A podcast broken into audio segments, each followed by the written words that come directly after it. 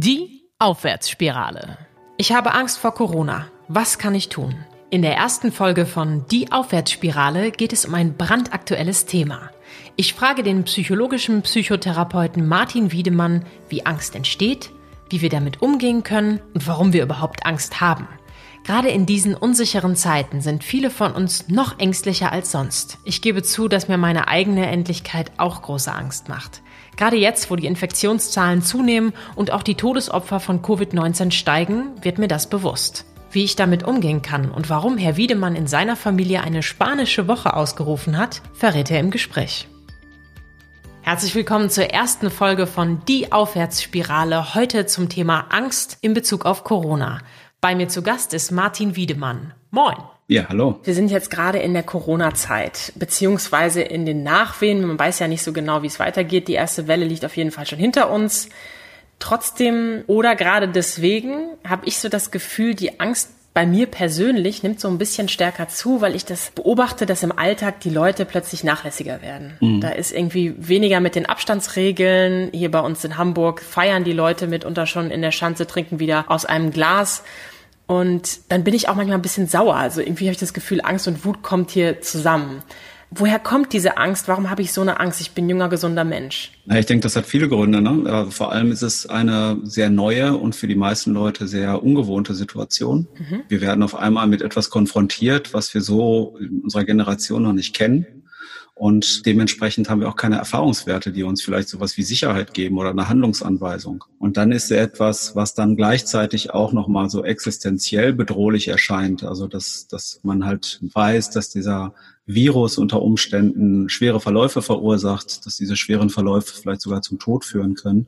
Natürlich etwas, was Angst automatisch auslöst. Alles, was uns fremd erscheint oder was in irgendeiner Weise eine bedrohliche Bewertung bekommt, löst bei uns Angst aus. Das ist zum gewissen Grad ganz normal und natürlich. Wie muss ich mir das jetzt vorstellen, löst Angst aus? Also wie entsteht Angst eigentlich? Angst ist erstmal was ganz Ursprüngliches. Das hat uns die Natur in das Menschsein schon reingepflanzt. Das bringen wir schon mit auf die die Welt und das ist eben etwas, was wir seit Menschengedenken auch haben. Das ist ein ganz natürliches Gefühl, eins von mehreren Gefühlen, die wir so im Repertoire haben. Und es hat natürlich die Funktion zu überleben. Das ist die ursprüngliche Funktion von Angst. Mhm. Als in der Zeit, als Menschen noch viel mehr mit existenziellen Bedrohungen konfrontiert waren, war das einfach viel wichtiger, auch Angst zu empfinden, um zu überleben, ne, vor wilden Tieren, vor feindlichen Einflüssen.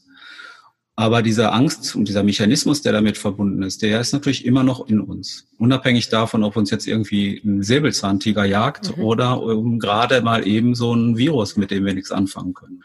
Es löst auf jeden Fall etwas in uns aus. Und das, was da passiert auf einer biologischen Ebene, ist, dass in unserem Gehirn ein bestimmtes Areal aktiviert wird. Das ist das limbische System. Mhm. Und innerhalb dieses limbischen Systems gibt es noch so Unterareale, unter anderem die Amygdala. Und das ist so der Bereich im Gehirn, der dafür verantwortlich ist, dass Angst in körperliche Reaktionen umgewandelt wird. Also wir nehmen etwas wahr, was uns bedrohlich erscheint. Unser Gehirn nimmt das über die Sinnesorgane auf, gibt das an das limbische System weiter und das limbische System sagt, ja, das ist, glaube ich, gefährlich. Ich glaube, wir gehen mal in so eine Hab-Acht-Stellung. Und dann passieren bestimmte körperliche Reaktionen, die wir mit Angst in Verbindung bringen. Jetzt haben Sie gerade schon so ein bisschen erklärt vom Gehirn und wie da Angst entsteht. Die Amygdala ist wahrscheinlich für die meisten noch gar kein Begriff. Ich kenne das unter dem Begriff so ein bisschen pragmatischer, der Mandelkern. Ja. Dann hat man vielleicht auch eine kleine Vorstellung von der Größe. Genau. Und ich habe im Studio gelernt, die Amygdala vergisst nie. Ja. Das finde ich bei Ängsten auch total naheliegend, denn wenn ich einmal vor etwas Angst habe, dann geht das ja irgendwie auch nicht weg. Bei Spinnen und so kann ich mir das richtig gut vorstellen, aber bei dieser Corona-Angst oder Angst vorm Sterben ist das natürlich was, was uns im Alltag äh, ein bisschen schwierig handeln auch lässt. Also das schränkt uns ja total ein. Ja, genau. Wie kann ich mir jetzt vorstellen, also dieser Amygdala, dieser Mandelkern, was ist das? Also wo ist das im Kopf und was passiert da? Sind das Hormone? Kann man das irgendwie sichtbar machen? Warum, woher weiß man, dass das, dass das genau da entsteht? Naja, das hat die Wissenschaft oder die Forschung hat das halt herausgefunden durch bildgebende Verfahren. Mhm äh, in dem Menschen mit Reizen konfrontiert wurden, zum Beispiel in einem CT oder in einem MRT. Dann wurde geguckt, welche Region im Gehirn reagiert auf diese Reize. Ne, ob das jetzt angstauslösende Bilder waren, die als bedrohlich erlebt werden, oder andere Stimuli, irgendwas, was einen reagieren lässt. Und dann hat man gesehen, dass ein bestimmter Bereich im Gehirn dann besonders aktiv ist. Und dazu gehörte eben dieses limbische System und die Amygdala das leuchtet dann ne, so ein bisschen auf. Da merkt man, da sind elektrische Impulse, die dann im Gehirn aufflackern und das ist wie so ein kleines Feuerwerk. Wenn ich jetzt an meine eigene Angst denke, dann merke ich natürlich überhaupt nichts im Gehirn. Also da ist ja kein, kein ja. Kopfschmerz oder irgendetwas, sondern Angst zeigt sich ja an anderen Stellen im Körper. Bei mir sind es vielleicht die Schweißhände. Gibt es noch ja. andere typische Symptome, wie sich Angst zeigt oder wo man Angst spürt? Ja, da gibt's einige. Das meiste kennen Menschen auch. Wenn sie in eine Situation kommen, wo sie Angst empfinden, dann reagiert der Körper häufig ähnlich bei den meisten Menschen. Mal mehr oder weniger ausgeprägt, aber es gibt so typische Symptome. Sie haben gerade schon eins genannt. Das sind die feuchten Hände. Ne? Man fängt an zu schwitzen. Mhm. Herzrasen ist so ein zweites typisches Symptom. Weiteres Symptom ist auch, dass wir kurz und schnell atmen. Ne? Also wir fangen an, so hektisch zu atmen, kurz und flach. Ja. Das wiederum hat auch Konsequenzen, dass durch so eine kurze, flache Atmung wir irgendwann anfangen zu hyperventilieren. Das heißt, wir bringen unseren Körper in einen Zustand, wo er weitere Symptome produziert, wie zum Beispiel Zittern oder einen trockenen Mund oder zitternde Lippen oder die Augenlider fangen an zu flackern. Manchmal sagen Leute auch, sie fühlen sich wie so in Watte gepackt. Ne? Das ist irgendwie so ein Taubheitsgefühl in den Ohren. Ich frage mich auch immer, ob Angst riecht. Also es gibt ja Tiere, die offensichtlich Angst riechen können. Man sagt ja auch, dass irgendwie der ja. Hund das spürt oder so. Kann man das nachweisen oder woher weiß man, dass Tiere das spüren? Ja, durch Beobachtung. Ne? Also Tiere haben ja ganz andere Sinneskanäle und teilweise eben auch viel sensiblere Sinneskanäle. Hunde haben halt mit ihrem Riechorgan ein Vielfaches mehr an Möglichkeiten, Dinge wahrzunehmen. Und man weiß halt aus den Beobachtungen, dass Hunde in der Lage sind, bestimmte hormonelle Veränderungen auch tatsächlich wahrzunehmen und die damit verbundenen Gerüche wahrzunehmen. Und man geht davon aus, das ist, glaube ich, auch ganz gut belegt, dass bei Angst einfach Stresshormone ausgeschüttet werden mhm. und diese Stresshormone von Hunden wahrgenommen werden. Unter anderem durch die Nase, aber auch natürlich durch Beobachtung. Also wenn Hunde sehen, dass man gestresst ist, dass man Angst hat oder aggressiv ist, das, das zeigt sich ja dann häufig auch in der körperlichen Gestik. Und dann reagieren Hunde darauf. Aber man geht davon aus, dass tatsächlich die Hunde in der Lage sind, diese feinen hormonellen Veränderungen zu riechen. Und dann ist diese Frage auch beantwortet, Angst riecht. Nur wir Menschen riechen das nicht. Wir sind nicht in der Lage dazu, Angst zu riechen.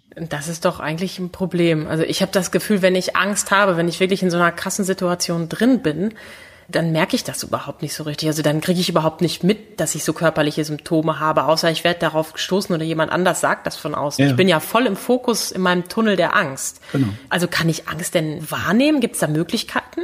Ja, indem ich mir über die Symptome, die ich gerade ansatzweise schon benannt habe, einfach im bewusst bin. Also dass ich, wenn ich merke, was passiert eigentlich bei Angst bei mir. Also ich kenne das von Angstpatienten, die kommen natürlich auch am Anfang zu mir und wissen gar nicht, was mit ihnen los ist. Die können das auch nicht richtig beschreiben.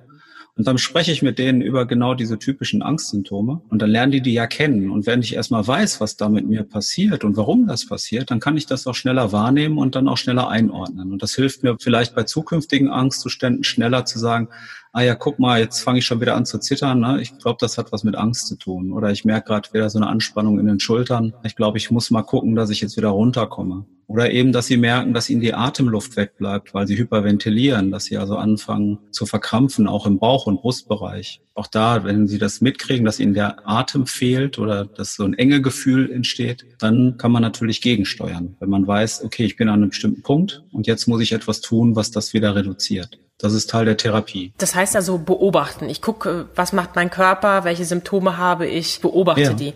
Aber wir Menschen sind ja, wenn wir mal ehrlich sind, immer so gepolt, dass wir das nicht haben wollen. Angst ist ja doof. Mhm. Und ich will ja auch nicht Angst haben, dass ich jetzt Corona kriege oder dass ich sterbe.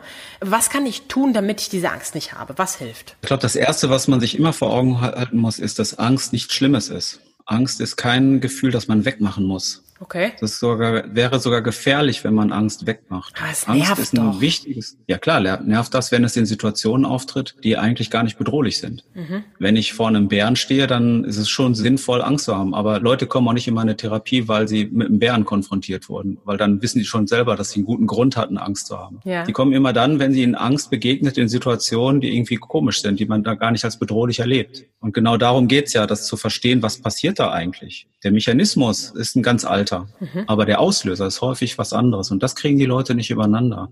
Also sie wissen manchmal gar nicht, warum habe ich denn jetzt Angst vor dem Fahrstuhl oder vor Höhe oder eben vor einem Virus. Und das muss man erstmal klären.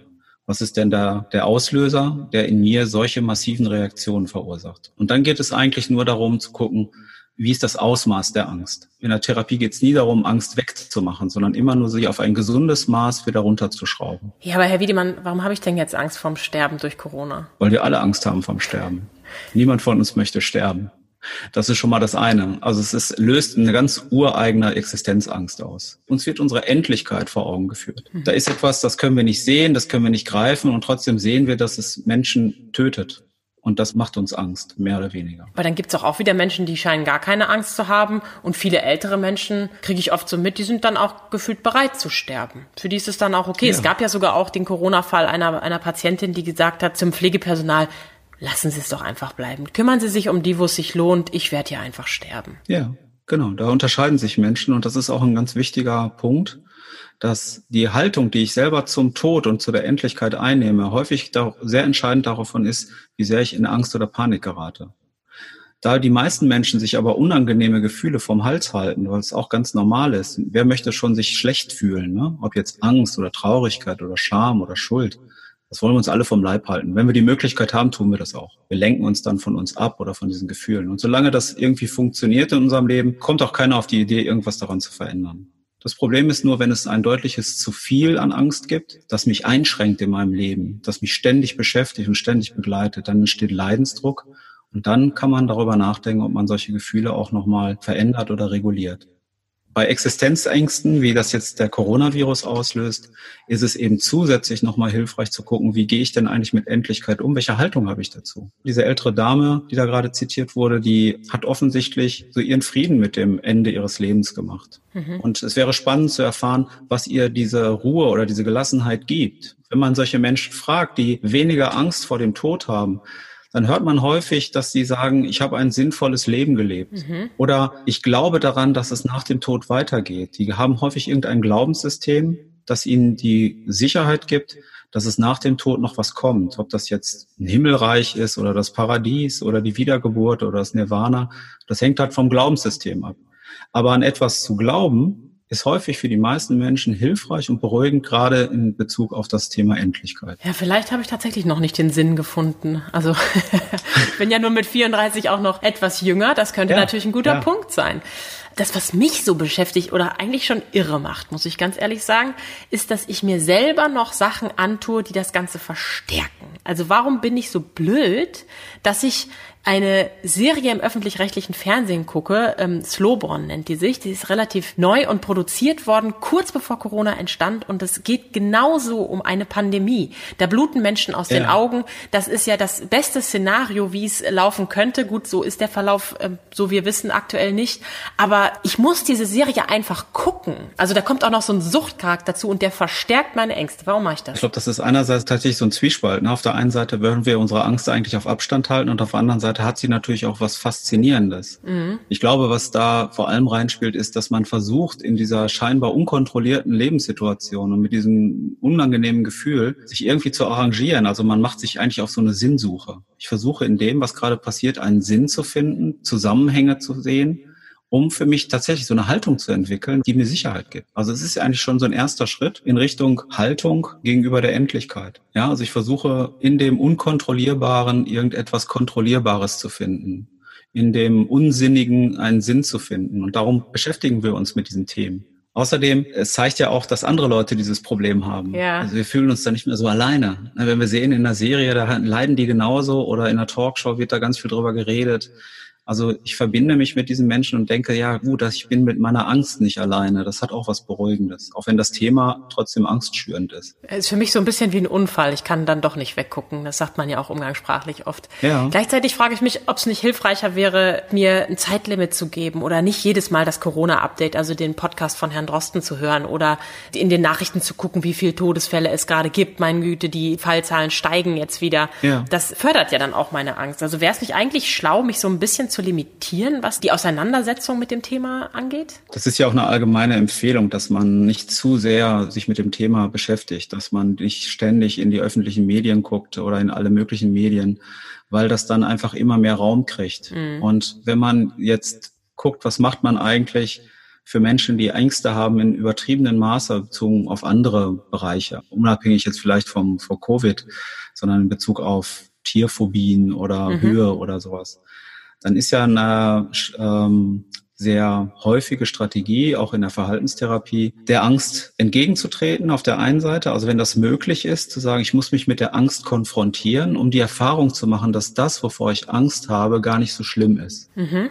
Also wenn ich Angst vor Höhe habe, gehe ich auf einen Turm und konfrontiere mich mit der Höhe. Und ich mache dir im besten Fall die Erfahrung, dass die Angst irgendwann von ganz alleine weggeht. Mhm. Das ist aber nur möglich bei irrationalen Ängsten. Also wenn es tatsächlich keine reale Gefahr gibt. Mhm. Und das ist eben der Unterschied zu Covid.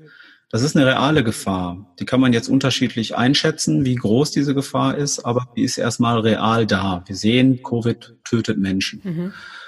Und dann macht es auch keinen Sinn, sich jetzt dieser Angst zu stellen, im Sinne von, jetzt gehe ich mal ins Altenheim ohne Maske und guck mal, was passiert. Das ist Quatsch, ne? ethisch verwerflich und ja. macht auch überhaupt gar keinen Sinn. Aber was mache ich dann? Was bleibt mir dann? Und das, was ich Leuten in den letzten Monaten ganz häufig empfehle, ist, Dinge bewusst zu tun, die nicht mit der Angst kompatibel sind. Okay, was wäre das? Naja, Angst führt dazu, dass man sich zurückzieht. Angst ist ein Schutzmechanismus, der dazu führt, dass ich mich dicht mache. Mhm. Ne, ich schütze meine Grenzen, ich schütze meinen Bewegungsradius, ich lasse Leute nicht mehr so an mich rankommen, ich lasse das, was mir Angst macht, nicht mehr so an mich ran. Und das heißt, Angst führt häufig dazu, dass Leute sich zurückziehen und sich auf das besinnen, was ihnen vertraut und sicher erscheint. Das konnten wir auch in der Gesellschaft sehen. Grenzen wurden dicht gemacht. Ne? Leute haben sich wieder auf die Kernfamilie zurückgezogen. Ja, und Menschen haben auch viel Klopapier gekauft und Nudeln. Genau. Erstmal eingedeckt, ja. erstmal ich selbst. Ja, das ist teilweise absurd, aber das ist psychologisch natürlich trotzdem spannend, weil warum kaufen die Leute Klopapier? Warum kaufen die nicht, keine Ahnung, äh, Seife? Ne? Ja. Ähm, die kaufen Klopapier, weil es ihnen vertraut ist. Das ist das, was ich jeden Tag nutze. Und wenn so ein Virus mein ganzes Leben in Frage stellt, dann möchte ich doch wenigstens zwei, dreimal am Tag die Sicherheit haben, dass ich das machen kann, was ich kenne. Aber die Hände waschen hinterher nicht. Also, weil die Seife brauche ja, ich ja auch täglich. Ja, es ist natürlich nicht 100% sinnhaft oder ja. rational nachvollziehbar, aber es ist, macht deutlich, wo die Leute Prioritäten setzen.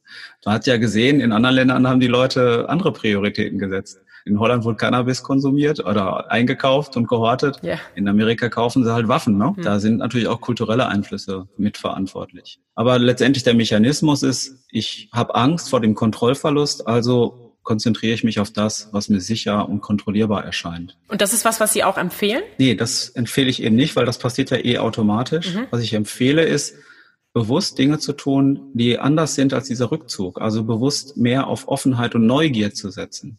Ich habe zum Beispiel in meiner eigenen Familie, haben wir in der Corona-Zeit so Mottowochen ausgerufen. Okay. Das heißt, wir haben gesagt, wir machen jetzt eine spanische Woche. Und dann haben wir Aufgaben verteilt und die Kinder mussten sich überlegen, was wissen sie über Spanien. Die haben dann spanische Musik rausgesucht, wir haben Spanisch gegessen und gekocht, wir haben einen spanischen Filmabend gemacht. Also wir haben uns mit einem Thema befasst, das uns neugierig macht und das auch Offenheit symbolisiert. Ich beschäftige mich mit etwas Neuem, was ich noch nicht kenne. Ja, und es sprengt auch und die Grenzen. Ne? Wir haben ja die Grenzen ja. zugemacht und virtuell genau. oder im eigenen Familienkreis haben Sie damit die Möglichkeit geschaffen, über eine Kultur zu lernen, die wir gerade nicht besuchen können. Genau. Und es war eben auch, wir erfahren etwas über ein Land, das im Moment in den Medien nur durch die Lombardei irgendwie bekannt mhm. ist und nur über Corona und die ganzen Toten. Und auf einmal merken wir, ja, da gibt's ja noch mehr, da gibt's Musik, da gibt's Filme, da gibt's Kultur, da gibt's lecker Essen. Und wir haben uns damit tagtäglich befasst und gleichzeitig haben wir der Angst was entgegengesetzt, weil das passt nicht zur Angst. Angst sagt ja, probier bloß nichts Neues aus, es könnte ja auch noch gefährlich sein. Mhm. Und dann etwas Neues auszuprobieren in einem sicheren Rahmen sicherlich, aber sich auf was Neues einzulassen, ist entgegengesetzt. Und wenn wir etwas tun, was nicht zu einem vorherrschenden Gefühl passt, dann passt sich das Gefühl an. Das ist so ein Mechanismus, den man sich zunutze machen kann. Jetzt haben Sie gerade schon von Ihren eigenen Kindern gesprochen. Was ich auch gefunden habe, ist die sogenannte COPSI-Studie, also also Corona-Psychologie ja. würde ich jetzt mal sagen. Da geht es um die psychische Gesundheit von Kindern und Jugendlichen. Und die Ergebnisse ja. dieser Studie haben gezeigt, dass Kinder und Jugendliche in der psychischen Gesundheit geschwächt waren, also dass sie sich verschlechtert hat mhm. und dass sie auch mehr psychosomatische Beschwerden gezeigt haben, sprich mehr Bauchschmerzen gehabt haben, mehr Kopfschmerzen gehabt haben. Also dass sie aufgrund von diesen angstbehafteten, stressigen Situationen, die in dieser äh, Covid-19-Zeit vorgekommen sind, sich schlechter emotional gefühlt haben, aber auch körperlich. Mhm. Was halten Sie davon und was können wir machen, um die Kinder stärker zu schützen? Es gibt ja nun auch Studien, dass die häusliche Gewalt zugenommen hat. Ja, das ist leider ein sehr unschöner Nebeneffekt dieser ganzen Corona-Maßnahmen. Ne? Mhm. Es reduziert eben die Spielräume, es reduziert die Freiräume von allen Menschen und natürlich auch von Kindern, die das umso mehr brauchen. Und es verschärft natürlich auch eine Dynamik in Elternhäusern oder in Familien, die auch schon vorher belastet waren. Klar. Also ich finde die Ergebnisse dieser Studie total nachvollziehbar. Auch das Psychosomatische ist ja sehr typisch, weil Kinder häufig ihre innerpsychischen Probleme noch nicht so in Worte fassen können. Mhm. Das heißt also, die machen, zeigen das ganz häufig über körperliche Beschwerden. Das ist dieser klassische Bauchschmerz oder Kopfschmerzen. Und dass das in so einer Situation, wo sie sich eben auch bedroht und unsicher fühlen, zunimmt, ist nachvollziehbar. Was wir tun können, ja, ich, ich finde das sehr schwierig, weil die Tendenz ja im Moment eher genau in die gegengesetzte Richtung geht. Es geht immer noch mehr um Reglementierung. Bis vor kurzem die Maskenpflicht in Schulen. Jetzt ist das gerade wieder aufgehoben worden, was ich ehrlich gesagt gut finde weil die Kinder darüber die Möglichkeit haben, ihr Gegenüber wieder ins Gesicht zu gucken. Mhm. Ich glaube, dass das auch massiv verunsichert, wenn Kinder, die gerade ihre Sicherheit erst noch aufbauen müssen, die brauchen ein Gegenüber, an dem sie sich orientieren können. Und wenn dieses Gegenüber mit einer Maske hauptsächlich verdeckt ist, dann fehlen mir wichtige Informationen, die mir Sicherheit geben. Mag der mich? Findet er mich gerade blöd? Äh, ist die Lehrerin gerade nett? Habe ich das, was ich gesagt habe, ist das gut oder schlecht? Ich bin total unsicher. Und diese Unsicherheit fördert eben alle möglichen Formen von Belastung und Belastungsreaktion. Und darum finde ich, sollten wir versuchen, unseren Kindern möglichst schnell wieder Alltagsroutinen zurückzugeben ihnen wieder die Freiräume zu geben, in denen sie sich ausprobieren können, in denen sie Erfahrungen sammeln können. Mhm. Diese Einengung und diese Reduzierung und Begrenzung ist, glaube ich, sehr, sehr schädlich für unsere Kinder. Und wir können, glaube ich, noch gar nicht absehen, was das mit dieser Generation macht. Ist natürlich für diejenigen unter uns, die Ängste haben, sich anzustecken, eine Aussage, die wieder Angst hervorruft, weil wenn ich mir überlege, Masken runterzunehmen, in Ihren Worten würde ich jetzt denken, sollen auch wieder Sportveranstaltungen stattfinden, also Vereine öffnen und solche Geschichten, mhm. damit die Kinder und Jugendlichen da die Beschäftigung und das gewohnte Umfeld haben. Das erhöht natürlich die Gefahr, dass die Infektionszahlen wieder hochgehen. Ja. Wie können wir jetzt beide Gruppen zusammenkriegen? Können wir das überhaupt? Ja, indem man das macht, was immer mehr eingefordert wird, nämlich einen Diskurs zu führen, der die beiden extremen Lager, die es da im Moment gibt, auch zusammenführt. Mhm. Ich habe da auch keine Faustregel oder Generallösung ich finde, das ist wichtig, dass wir immer wieder neu gucken und beide Seiten auch hören mhm. und beide Seiten auch mit einbeziehen in unsere Entscheidungen und auch in die zukünftigen Maßnahmen. Es macht keinen Sinn, nur auf Kontrolle zu gehen und nur Maßnahmen zu treffen, die möglichst die Infektionszahlen klein halten, wenn auf der anderen Seite in anderen gesellschaftlichen Bereichen massives Leid und Elend entsteht, das wir noch gar nicht absehen können.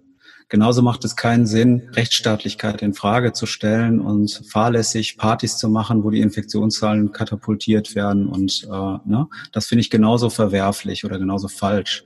Aber es geht ja darum, dass es dazwischen einen Bereich gibt, den wir noch viel zu wenig uns betrachten und wo wir genau gucken müssen, auch vor dem Hintergrund der wachsenden Zahlen und der wachsenden ähm, Erkenntnisse über den Virus und die Folgen der Maßnahmen, da immer wieder neu zu prüfen. Das bedeutet, sich aber auch immer wieder darauf einzulassen, dass wir nichts wissen. Das ist etwas, was Menschen auch ungerne sich eingestehen, dass wir letztendlich ja. nichts wissen.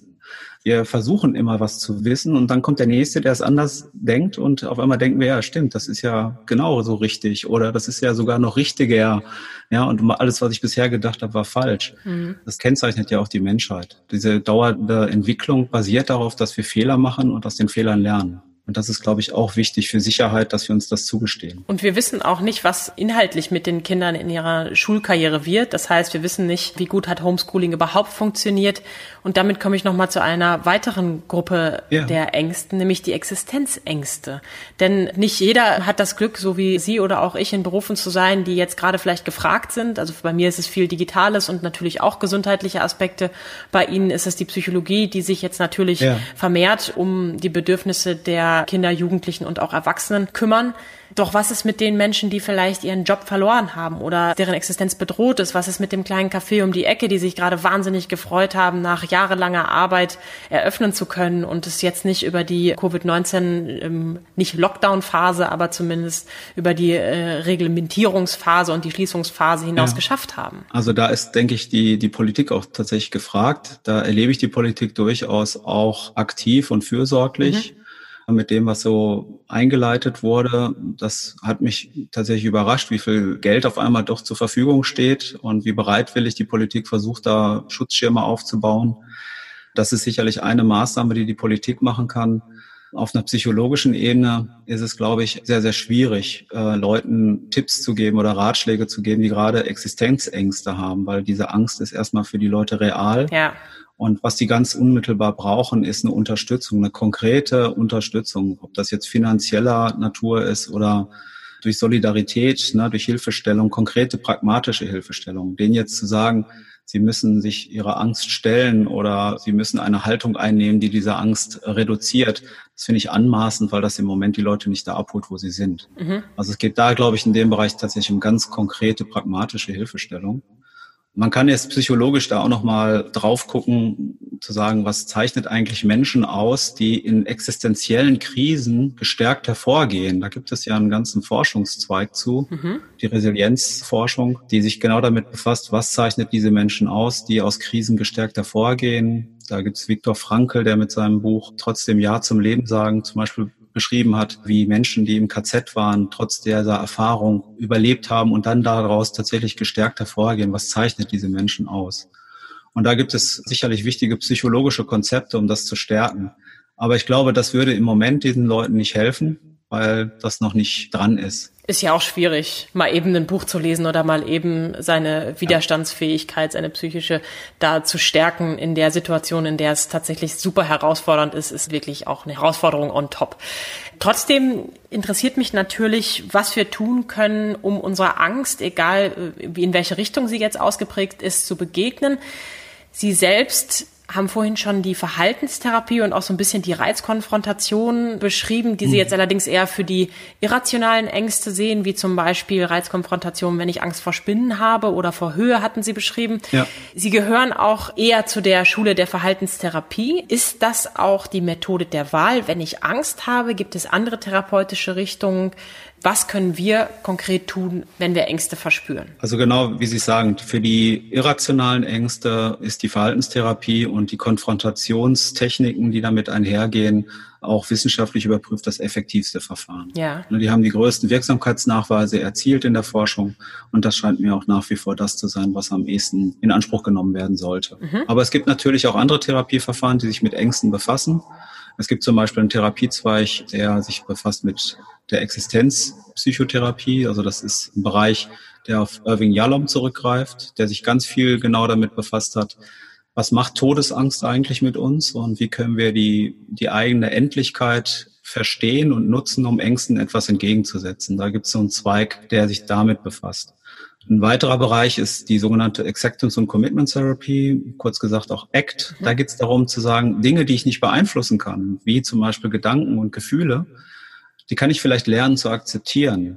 Nicht im Sinne von, ich resigniere oder ich gebe auf, sondern ich akzeptiere, dass ich gerade Angst habe und prüfe für mich aber, ob ich trotzdem jetzt etwas tun kann, was mir wichtig ist, unabhängig von der Angst. So ein bisschen, wie Sie es gerade beschrieben haben, dass Sie die Angst zwar real wahrnehmen, aber gleichzeitig haben Sie eine spanische Woche gemacht, um etwas zu tun. Genau, zu gucken, was sind Handlungen, die mir wichtig sind, die meinen Werten entsprechen und die ich trotzdem tun kann, obwohl ich gerade gedanklich oder emotional total viel mit Angst beschäftigt bin. Mhm. Ich kann ja zu Hause bleiben und vor lauter Angst mich auf dem Sofa verkriechen oder ich kann sagen, ja, ich habe Angst. Ich habe Angst vor diesem Virus und ich kann den im Moment auch überhaupt nicht kontrollieren. Aber ich kann ja jetzt trotzdem mit meinen Freunden skypen oder ich kann ja trotzdem mal eine Runde laufen gehen, wenn mir das wichtig ist. Mhm. Und dann tue ich etwas, was Ressourcen braucht, was Aufmerksamkeit braucht Und das entzieht auch der Angst die Aufmerksamkeit und die Ressourcen. Das heißt also, wenn ich etwas anderes tue, was nicht zur Angst passt, geht das automatisch auf Kosten der Angst. Haben Sie jetzt zum Abschluss noch eine konkrete Übung, die wir unseren Zuhörern und Zuhörerinnen mitgeben können? Das heißt, wenn wir jetzt mal weggehen vom therapeutischen Kontext, weil auch da sind natürlich die Wartezeiten lang. Es wäre also gut für jeden und jede, die überlegt, da was ähm, effektiv zu tun, sich vielleicht schon mal Kontaktadressen zu suchen oder Methoden anzuschauen.